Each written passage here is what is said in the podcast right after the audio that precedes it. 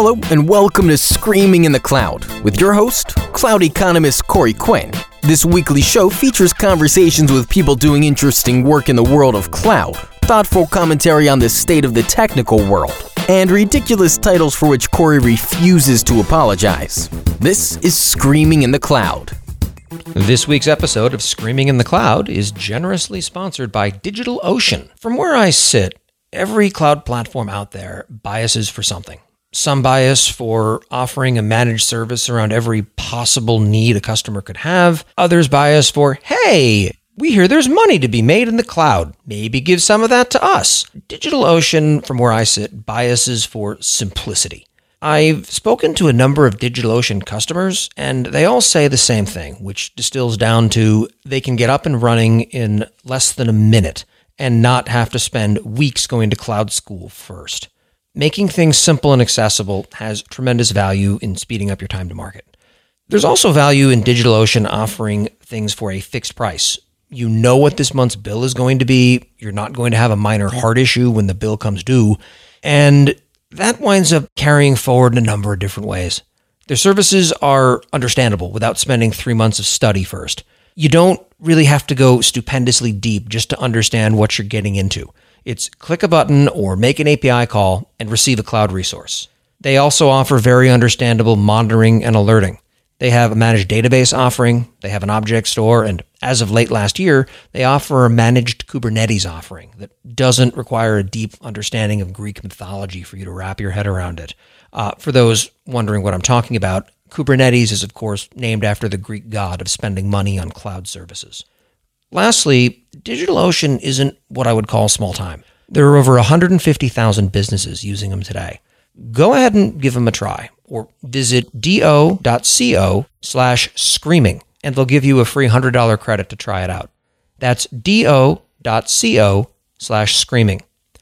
Thanks again to DigitalOcean for their support of Screaming in the Cloud. Welcome to Screaming in the Cloud. I'm Corey Quinn. I'm joined this week by Kate Powers, Principal Consultant at Jefferson Frank. Welcome to the show, Kate. Hey, Corey, how's it going? Oh, can't complain too loudly because it'll overdrive the microphone. So let's start at the very beginning. What is a Jefferson Frank? Glad you asked. Jefferson Frank is uh, the global leader in AWS recruitment. Uh, so, we are a recruiting and consulting firm uh, with global locations that specialize in placing AWS professionals.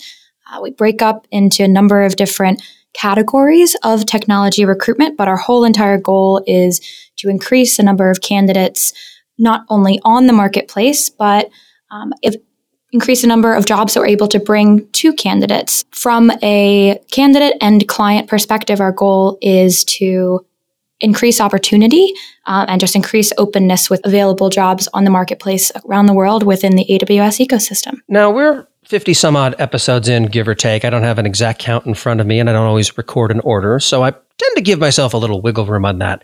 But People who've been listening to this show since the beginning may have noticed that in the past year, I've never had someone from a recruiting company on board. And the reason behind that is not what people would think that, oh, recruiters are all salespeople or recruiters are all of the devil or whatever, I guess, slur people want to hurl around. The honest truth of it is, is that I've been pretty upfront that my first job in tech was as a grumpy systems administrator at a university. But what I don't often say is that I was 24 years old before that, I was a recruiter myself, and that job is incredibly hard. It tends to suffer from the poor reputation that some people bring into it. And I still, many years later, get flashbacks whenever I have too long of a conversation around it. So it's been my own personal aversion, not a comment on the industry at large, just for clarity.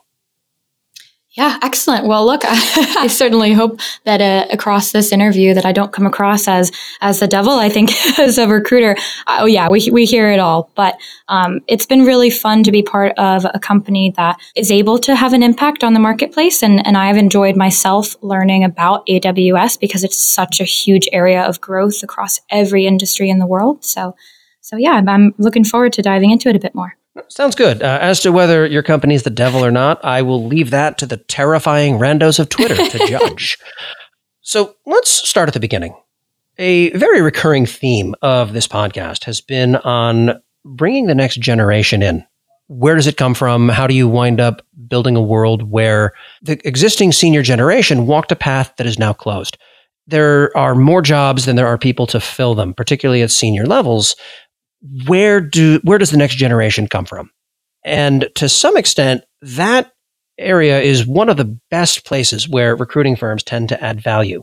Uh, it's easy to be dismissive when you can step back and say, Oh, I've been working on this for 20 years and my network is broad and vast, and I know all the hiring managers at all the companies I might want to work at. There's an incredible amount of privilege baked into that. And early on in your career, you have approximately none of it. I've been fairly open about my own travails in that particular area. So, what I find fascinating is how you wind up viewing that space where does the next generation come from?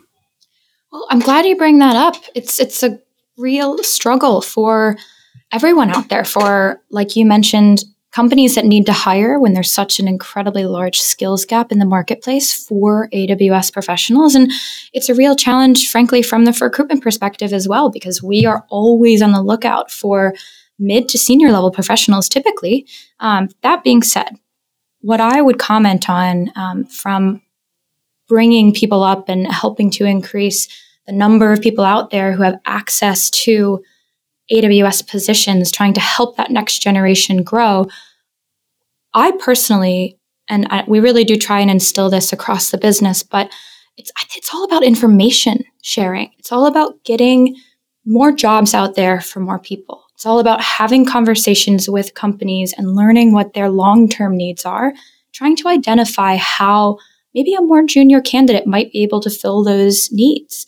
Um, from the salary survey perspective, it's full of data points, you know, f- over 43,000 data points, not just around candidates' salaries and benefits all over the world, but also on what companies and candidates are looking for in their next job. So, it, for me and the Jefferson Frank perspective, I really do think it's just about trying to spread information.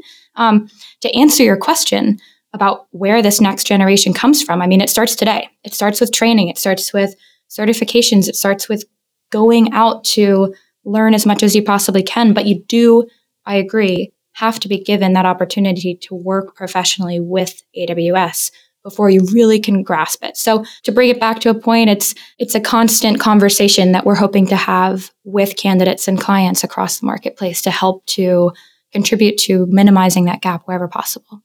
You mentioned your salary survey, and we will absolutely get to that in a minute. But before we do, I want to call out something that I tend to be a little bit biased on historically, just from my own perspective.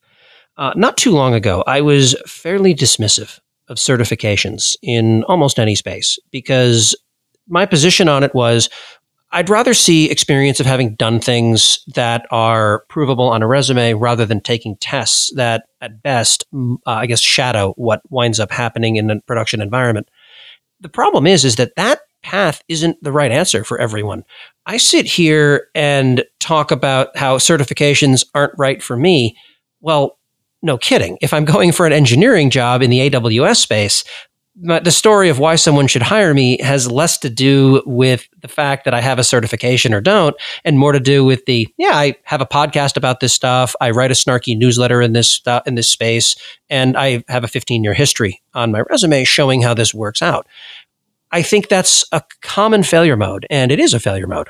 The blanket dismissal of certifications as a viable way of showing expertise in an area is something that I'm seeing as an increasingly toxic element in engineering culture. And I'm not quite sure what to do about that. But I want to call that out my, from my own perspective, as well as potentially spark people to start seeing that potentially in how they view the world. Yeah, absolutely. It's really interesting because that exact argument against why a certification isn't exactly experience and how a certification can't showcase your skills, it, it is toxic. And I think so many people are looking for an outlet to not only learn, but to show that they're trying to learn because the competition is so tough. If you're looking at a resume for somebody that has six months of professional AWS experience, actually, if you're looking at two resumes uh, of candidates who each have that same amount of experience, just at a, a time frame standpoint, but one of those professionals holds three AWS certifications or three other certifications. From a hiring perspective, you're probably going to go with the one who's who's showing more interest in their own professional development. And it's tough because I think that does need to be respected.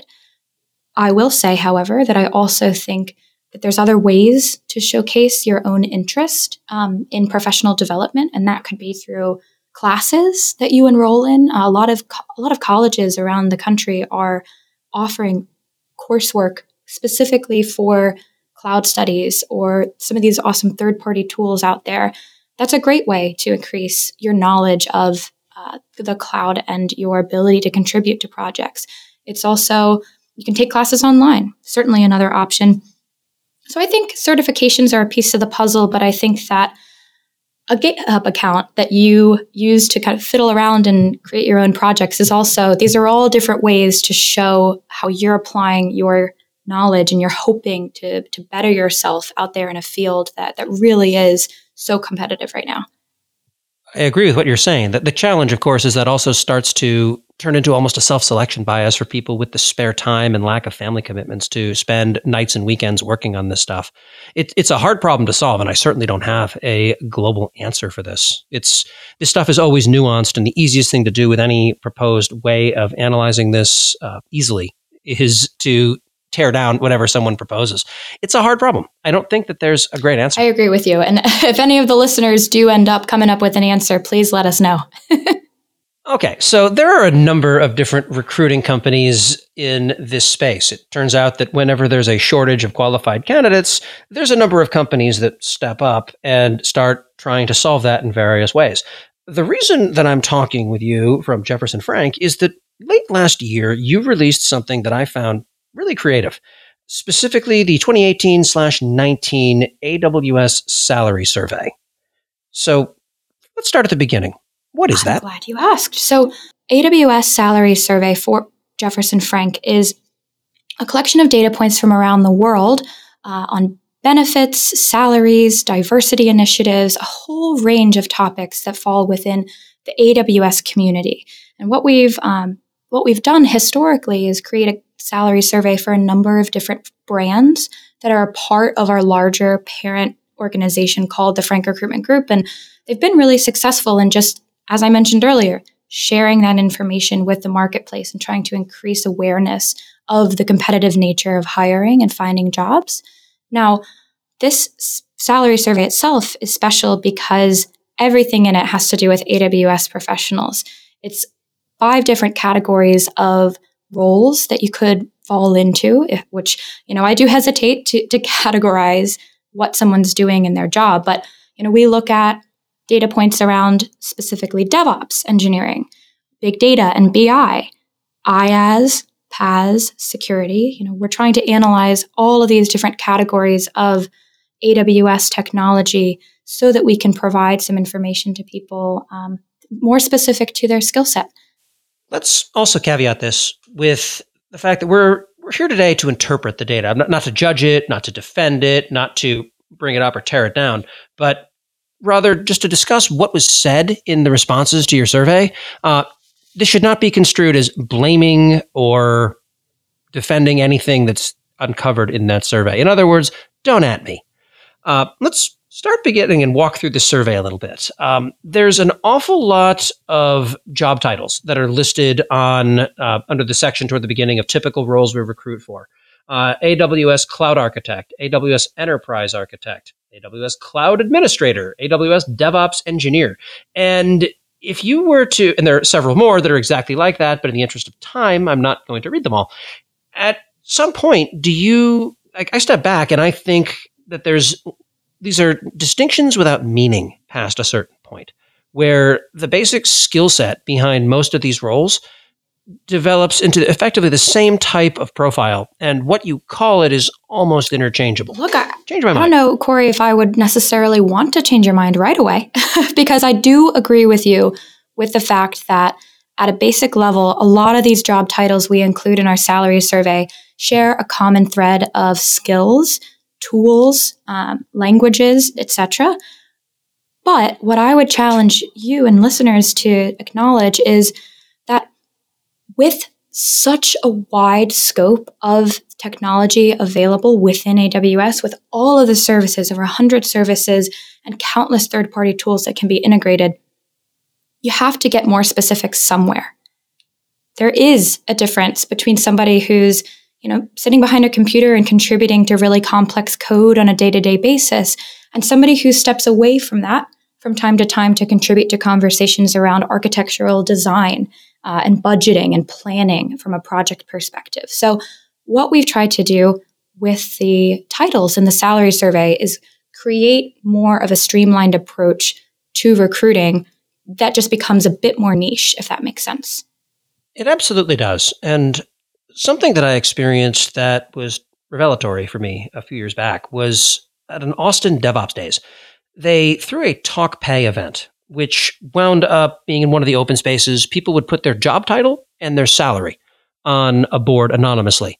And it became pretty clear that this was in the earlier days and it was more contentious. But if you had the word DevOps in your job title, something that a number of people argue should absolutely never be there, it wound up equating to roughly a 30% pay increase over people who didn't have it there. So, on the one hand, I agree. DevOps is a about a culture. It's about a movement. It's not a job title.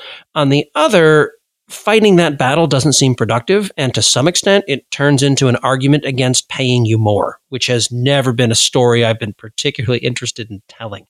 So, as much as I want to pick nits over this one, I agree. If that's what people are asking for, it smile, nod, slap whatever the ridiculous title of the week is on your resume and keep going.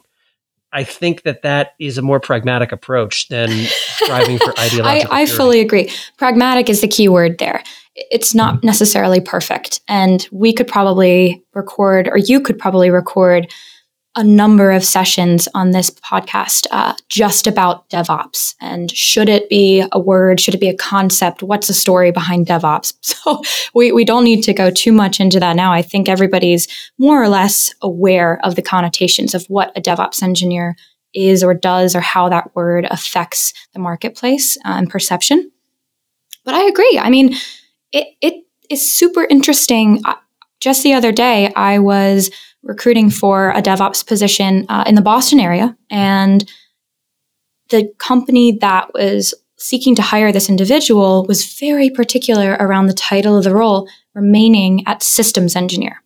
That's the approved title. That's what we're sticking to. And I, my conversation with them involved um, kind of a questioning around the decision behind that. I was like, to be honest with you, I know exactly what that skill set needs to be, and that's perfectly fine. But the people you're going to go out and interview for this role, the people that will hopefully connect you with, want the title DevOps engineer because of how attractive it is on the marketplace. And if it's if they're doing the exact same thing as they would be in a systems engineer title, then you might want to consider offering that just because of the value that people see. So I don't know, it's one of those things where if people think it's valuable, it becomes valuable. Absolutely. And I'm not particularly concerned with what it says on an org chart as much as I am what it says on my business cards. And let's be honest, what it will say someday on my LinkedIn profile. Sure, that's totally fair. Hey, and LinkedIn is a huge portal for connecting with people uh, within a certain industry. And if you've got DevOps in your title, you're probably going to show up a lot faster than somebody who doesn't. So let's talk a little bit about methodology. You had a large number of respondents. Where did you find them? Yeah, so the total number of respondents uh, was over 43,000, which I think I mentioned, and that was from internal placement data, so actual customers and candidates that we've worked with, uh, that we've helped to find and secure a new position, as well as jobs that were registered across the organization throughout 2018. So even if we didn't end up filling a position with a company, we were still in conversations and, and took data points from what we put into that job search. So primarily, that's where these data, these uh, excuse me, primarily that's where we're getting our information. Um, but of course, that number is going to increase dramatically as we look to release a second edition of the Jefferson Frank Salary Survey later this year, because hopefully the data points will have grown and the customers that we continue to expand and do business with will expand. So, to answer your question, that's where the data itself is coming from. Um, certainly happy as well to elaborate on some of the additional data points we found as we go through the conversation. Oh, absolutely. It's interesting in that as I as I flip through this, uh, what people are hiring for, eighty nine percent of respondents identify EC two as part of the core skill set, which is just fascinating to me. From my own work, I know that EC2 is roughly 60% of global spend on AWS. There are exceptions in either direction on an account specific basis, obviously, but all roads still lead to running big virtual machines in the cloud, more or less. Yeah, it's really interesting. And to go back to that part of our conversation where we were discussing uh, how we can bridge the gap and how we can help to promote the next generation of AWS um, professionals, you know, EC2 is the first service that so many candidates we speak to feel comfortable with and really master in the first few months of their studies or their, you know, kind of professional careers. So, yeah, I, I think that that is definitely deserving of that spot, that response in the survey itself. And uh, some of the other leading products that, that we saw um, are here I've got EC2 auto scaling, EBS, S3, CloudWatch, and then you know the list goes on from there. But I think you're absolutely right. It certainly all comes back to, to building those virtual machines no matter what industry you're in, no matter what size the project is. I'll take it a step further and say that one of the benefits slash pain points of EC2 is that by getting comfortable with that service, you're almost definitionally picking up things along the way about auto scaling, about the Elastic Block Store, their disk service, about how networking works. So VPCs become a concern. You're talking about IAM permissions. You're potentially looking at KMS depending on what you're doing. Odds are you'll have something that lives in S3. It's one of those services that by the time you're comfortable with it, you pick up roughly a dozen services that touch it along the way. EC2 is vast and deep, but a lot of the services that feed into it are significantly less so to the point where, oh, I actually know 20 different services in AWS now, all based on that one project I did, which was getting a web server up and running because I make terrible life choices. Great. It's it seems daunting to look at this giant list of things uh, that people care about, but some of them are very almost trivial and straightforward. Uh, AWS Certificate Manager, for example, 30% of respondents say is relevant to what they do. But that's the sort of thing that you can pick up in about an hour as far as how it winds up interacting with other things you've got. Other stuff takes a lifetime to master. And I'm not saying under the hood these services aren't complex, but what you need to be conversant with to work with things is a smaller surface area than many people might expect. I completely agree. And even from the employer perspective, it can be tough to know that, right? If you are an individual who's in a hiring management position and you're looking to bring on someone with these skills, you're, you might look at a list that's been drawn up, or you might create a list of services that you want to stick on a JD. And in reality, the candidate might not need to know every single one of those because exactly like you just brought to light, EC2 or a couple of core services are the bulk of what you're doing, and the other pieces of the puzzle take no time at all to learn. So it's a it's an interesting conversation to have um, from that perspective and just explain, you know, yep, we know that this individual doesn't necessarily have all these services down, but we're here to to make the argument in favor of their candidacy because we know how how I well, I, I was going to say insignificant. That's probably a much more negative word than I'm looking for, but we know how trivial or easy to learn some of these other services are. So I, I do agree with you. One thing that attracted my notice as to why I focused on this survey more than I might other things is that you list there's a page in here devoted to education and technical skills. Uh, first, as a throwaway, you've got uh, 85% of professionals who responded hold at least a degree or equivalent. Well, I don't. Uh, and, but 62% said that they didn't feel it was an important factor when finding a role working with AWS, which I also agree with. More to the point, you give a list of six online resources. And what's fascinating to me is that two of them are things I run this podcast and my last week in AWS newsletter. Everything else in there is more or less either an aggregator or an AWS property. Uh, you also mentioned A Cloud Guru, for which I do the release review segment. So it seems like I'm slowly taking over the world of online resources. I would question the validity of these results, except I didn't promote this survey through any of my newsletter issues, any of my podcast episodes. This came out of the blue for me and was sort of a surprise and triggered sort of a dawning realization of holy crap, people are listening to things I say, followed very closely by holy crap, I've got to put more thought into what I say.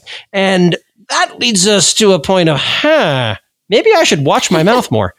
Well, look, I, I'm so grateful to be included in this podcast. It's it's really a cool experience for me and for the company as well. But I think to your point, we there's two items, right? So the first is we want to provide a salary survey that pro- that gives resources to candidates and customers looking to increase their productivity, their knowledge, all that good stuff.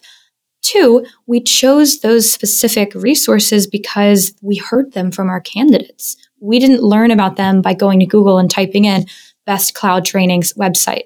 We learned about, you know, for example, a cloud guru because so many of the candidates that we talk to day in and day out reference a cloud guru as a great training site. So I think it's really important to be transparent about that as well and where that information comes from um, so that we can keep ourselves in the company of other successful businesses that are impacting the marketplace. One other area that I find a little, I don't want to say disagreeable because I'm not sure that that winds up going far enough, is uh, there's an entire page devoted to diversity. Uh, and one comment on here is that um, 70% of respondents felt that there's a fair gender representation at work. Now, I'm not going to come out and say there's no way that's true. It, it's possible that I'm working with the wrong companies. It's possible I'm speaking at the wrong conferences looking out at the audiences. It's possible that people who email me, reach out on Twitter, et cetera, et cetera, all just magically happen to bias to an awful lot of dudes who look an awful lot like I do. But I'm skeptical. And I'm not saying that people are notably lying, but I do question the perception versus the reality. There have been rigorous studies that show that there is a very real gender equality problem in this space. And I'm curious as to what your thoughts are on that. Yeah, I'm really glad you bring this up because it's a cause that's very near and dear to my own heart.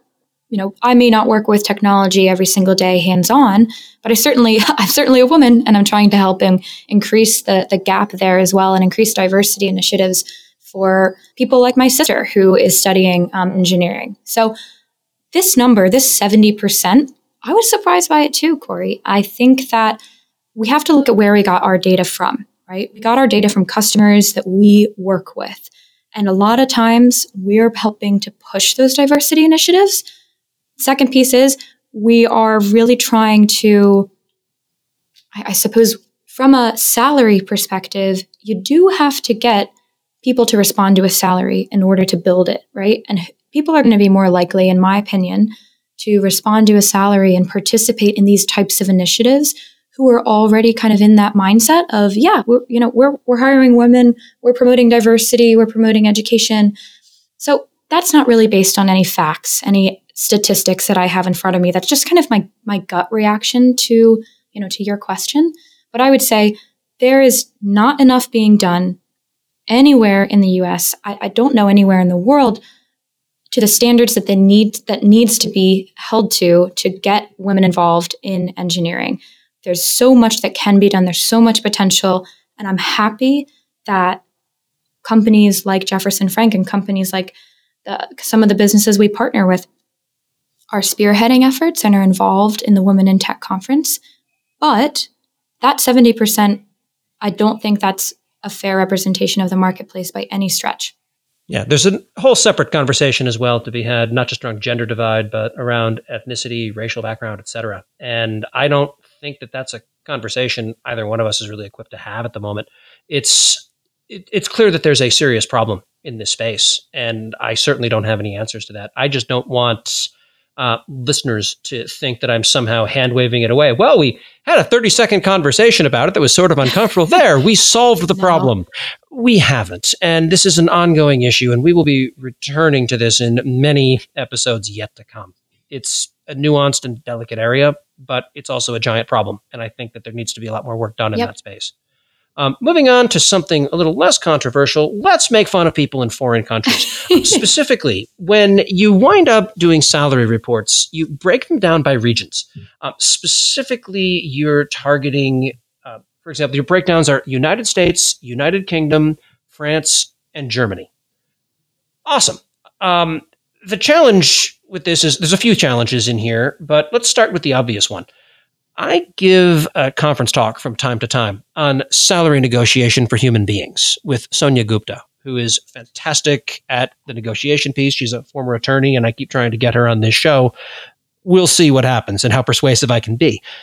But if I get on a plane from where I live in San Francisco and I go travel to Duluth and give a talk there about fair compensation, people look at me like I've lost my mind because it turns out there's a bit of a disparity in the going rate for an engineer between downtown San Francisco and somewhere fairly rural. Sorry, Duluth, not to pick on you, but Duluth. Yeah, it's really interesting. And uh, unfortunately, for this edition for today, for what we're talking about in the purposes of the salary survey, the results that we drew aren't going to get more specific to region. And I, it's so interesting because somebody, what they're, what someone is earning in San Francisco versus what someone might be earning in Duluth. It's such a huge gap. And how I approach this topic or this conversation uh, and try to be fair to job seekers around the US is we're the first thing I bring up is we're we're working with cloud technologies. So most of the time, this can be the work that you're doing can be done remotely. So if a company is hiring and they have a history of hiring remote employees, it evens the playing field a bit. And so the data points we're collecting um, can come from everywhere because you might work for a business that's based in San Francisco, but you live somewhere in a lower cost of living area. Now, the the complicated conversation to have is it just is down to individual business and what a company's structure is like and how many people are working remotely. Is that even a possibility? You know, you brought it up yourself earlier um, when we were speaking prior to the podcast. Company like Slack, who promotes communication um, from a remote standpoint, their employees typically work on site. So it's I have a challenge answering this question or speaking to specifically to the topic because because each of the companies take it on a case by case basis. Now, for the purpose of the, the survey itself, yeah, the, the results that you guys are reading are not going to be the same across every area of the United States, even though we're using the data across the United States. Does that make sense, or can I clarify? No, no, it absolutely does. And you're alluding to a previous recording I had with Holly Allen, one of the engineering managers at Slack. And her point on this, which I tend to agree with, is that remote culture is hard and it need, it definitely opens opportunities if you can hire people wherever they happen to be. But unless you start a company with a distributed culture from the beginning, it's very easy to fall into a pattern where the person who is remote as the first remote hire is effectively a second class citizen at best where they're not there for the hallway conversations. They're not there to go grab a team coffee where a lot of the real bonding and decision making can get done. When I was managing a team with one person who was remote, that happened regardless of what we tried to do to counter that. In hindsight, I would not have built that team with a remote member just based upon how unfair it was to that person. So I think that slapping a we'll hire a remote onto a, we'll hire a remote person for this team and see how it works because it'll also save us some money along the way because we don't have to hire someone in downtown San Francisco has the potential to be profoundly unfair to the person you wind up picking. So if you're talking to a company about being the first remote hire, I get it. It can be compelling, but tread carefully. That that can end up not working out the way you might want it to. Completely agree. And my advice to any job seeker would be to ask those questions and to better understand what the setup is currently like at a company that you're considering working for because you might end up taking the job and really enjoying the technology, but a couple months down the road, the, the remote aspect might to draw those um, conflicts, you know? And if it's not going to be a business that you stay at for a long time, then you, you just want to know those things up front so that you can make the decision on the long term. One other area that I wanted to highlight, because I did in fact promise that we would make fun of people in other countries, is if I take a look through the reported salaries, uh, let's pick as an easy example here um, cloud engineer. That sounds generic enough to be something we can argue about. Uh, in the United States, you have a junior range of 95,000 and a high range of 130,000. Cool. That, that provides us a baseline. Uh, in the United Kingdom, and understand this is in pounds, it's 32,500 uh, 32,500 pounds with a high end of 50,000 pounds, uh, with a conversion rate that is approximately half And you'll see similar things manifesting in itself as well between France and Germany. And speaking as someone who lives in the United States, I'm freely aware that our employment, our employer protections and labor laws are, let's not kid ourselves here, barbaric. There are effectively no protections. You can be fired in 49 out of 50 states for any reason or no reason, except based upon membership in a protected class, which means you can be fired for wearing a red shirt or not wearing a red shirt on any given day. That is not the case in those other countries. So there's a security there. There's also a political issue I don't want to get into about benefits that wind up being much more comprehensive than we see in the United States. And there's tremendous value there. But is that a 50 to 65% pay difference worth of benefits? I have a hard time making that case. So I'm curious as far as first, if you're seeing these uh, these trends emerge uh, in your conversations with people, and secondly, what you make of it. Yeah, I appreciate you bringing this up. It's it's really shocking to just look at side by side. Um, and as someone who mainly focuses on the U.S. territory and U.S. hiring, I had to do a bit of research myself and, and chat with some of my colleagues who work out of London to just get their two cents on the issue. Because what I initially thought is, well, maybe that, that skills gap is just lower in the UK. And I think to an extent that the skills gap, while it still exists in the UK, is potentially just smaller than it is in the US. It's extremely significant here. But there's so many other factors to consider that I can't be too sure. I think that just as you've mentioned, a couple things are to consider are notice periods, uh, HR practices, employee employer protection rights, and just how these different things compare um, from country to country. But it, it, it, truly is astonishing just looking at the numbers side by side. Um, I can speak to one specific example where I had a business I was working with that was headquartered in the UK, but was hiring for an office here in the US. And it was you know, the expansion of a new team, really great opportunity. But their concept of, or their, I guess, prediction of what a, a average salary would be for someone in the US was miles off the mark.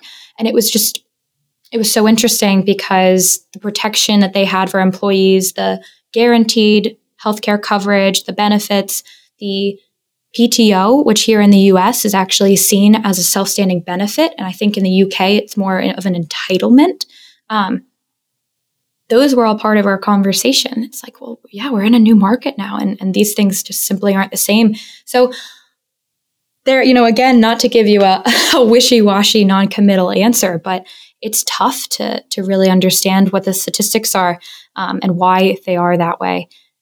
It's one of those problems where I don't think there's any easy answer. This is a pattern that I've noticed systemically when talking to friends of mine abroad who have taken similar roles to what's going on here. And it's almost a incomprehensible gulf in some cases where the same or equivalent skill sets is compensated radically differently in both places. I don't have an answer for this and i don't pretend that there's going to be any easy answers here. But it's an interesting conversation and i think that it's something that might be worth focusing on in future versions of this particular study. Absolutely. And you know to bring us full cir- circle here i really do think that the main argument to be made is all comes back to the skills gap. And and how we can increase or rather excuse me decrease the skills gap for AWS professionals um, not just locally but all over the world. And um, there's there's a lot of really wonderful companies and initiatives taking place to help educate and increase the availability of talented professionals. So I really think that it does all come down to that and I think that's probably a good place to leave that. Um, so, if people want to engage with you folks more, where can they find you? Yeah, you can find us. You can come visit me in New York. but no, we've got uh, a lot of different uh, data points that we can share, a lot of ways to get engaged. The first, I would direct people at just downloading our salary survey. It's available online. We will throw a link to that in the show notes. Perfect. For the very low cost of, of your name and email address, you can get access to our salary survey um, just to cover a range of topics that we've discussed here in the podcast, as well as some additional areas uh, that might be of interest. Um, but in all reality, you know, we're everywhere. We post on on job sites we partner with a number of different organizations just to get access to training out to candidates. Um, you can reach us all over LinkedIn, Jefferson Frank. Anyone who works at the business in our you know five offices in the U.S. will be able to to provide some insight or additional commentary around the findings of the salary survey. Sounds good. Awesome. Kate, thank you so much for taking the time to speak with me today. I appreciate it. Yeah, it's been fun, Corey. Thank you so much for having me. Kate Powers, Principal Consultant at Jefferson Frank. I'm Corey Quinn, and this is Screaming in the Cloud. This has been this week's episode of Screaming in the Cloud. You can also find more Corey at screaminginthecloud.com or wherever fine snark is sold.